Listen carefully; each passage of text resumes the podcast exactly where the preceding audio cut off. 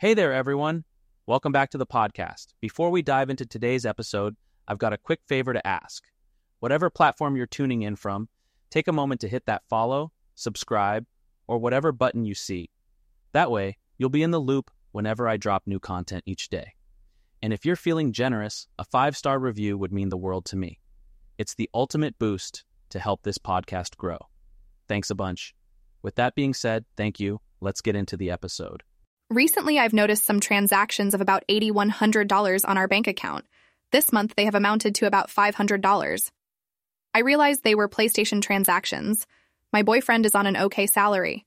But when you factor in rent, bills, food, fuel, etc., this is a big chunk of money. I feel a bit weird about it. We're in our 30s and have been together seven years. We're wanting to buy a house, get married, and hopefully go on a nice holiday next year.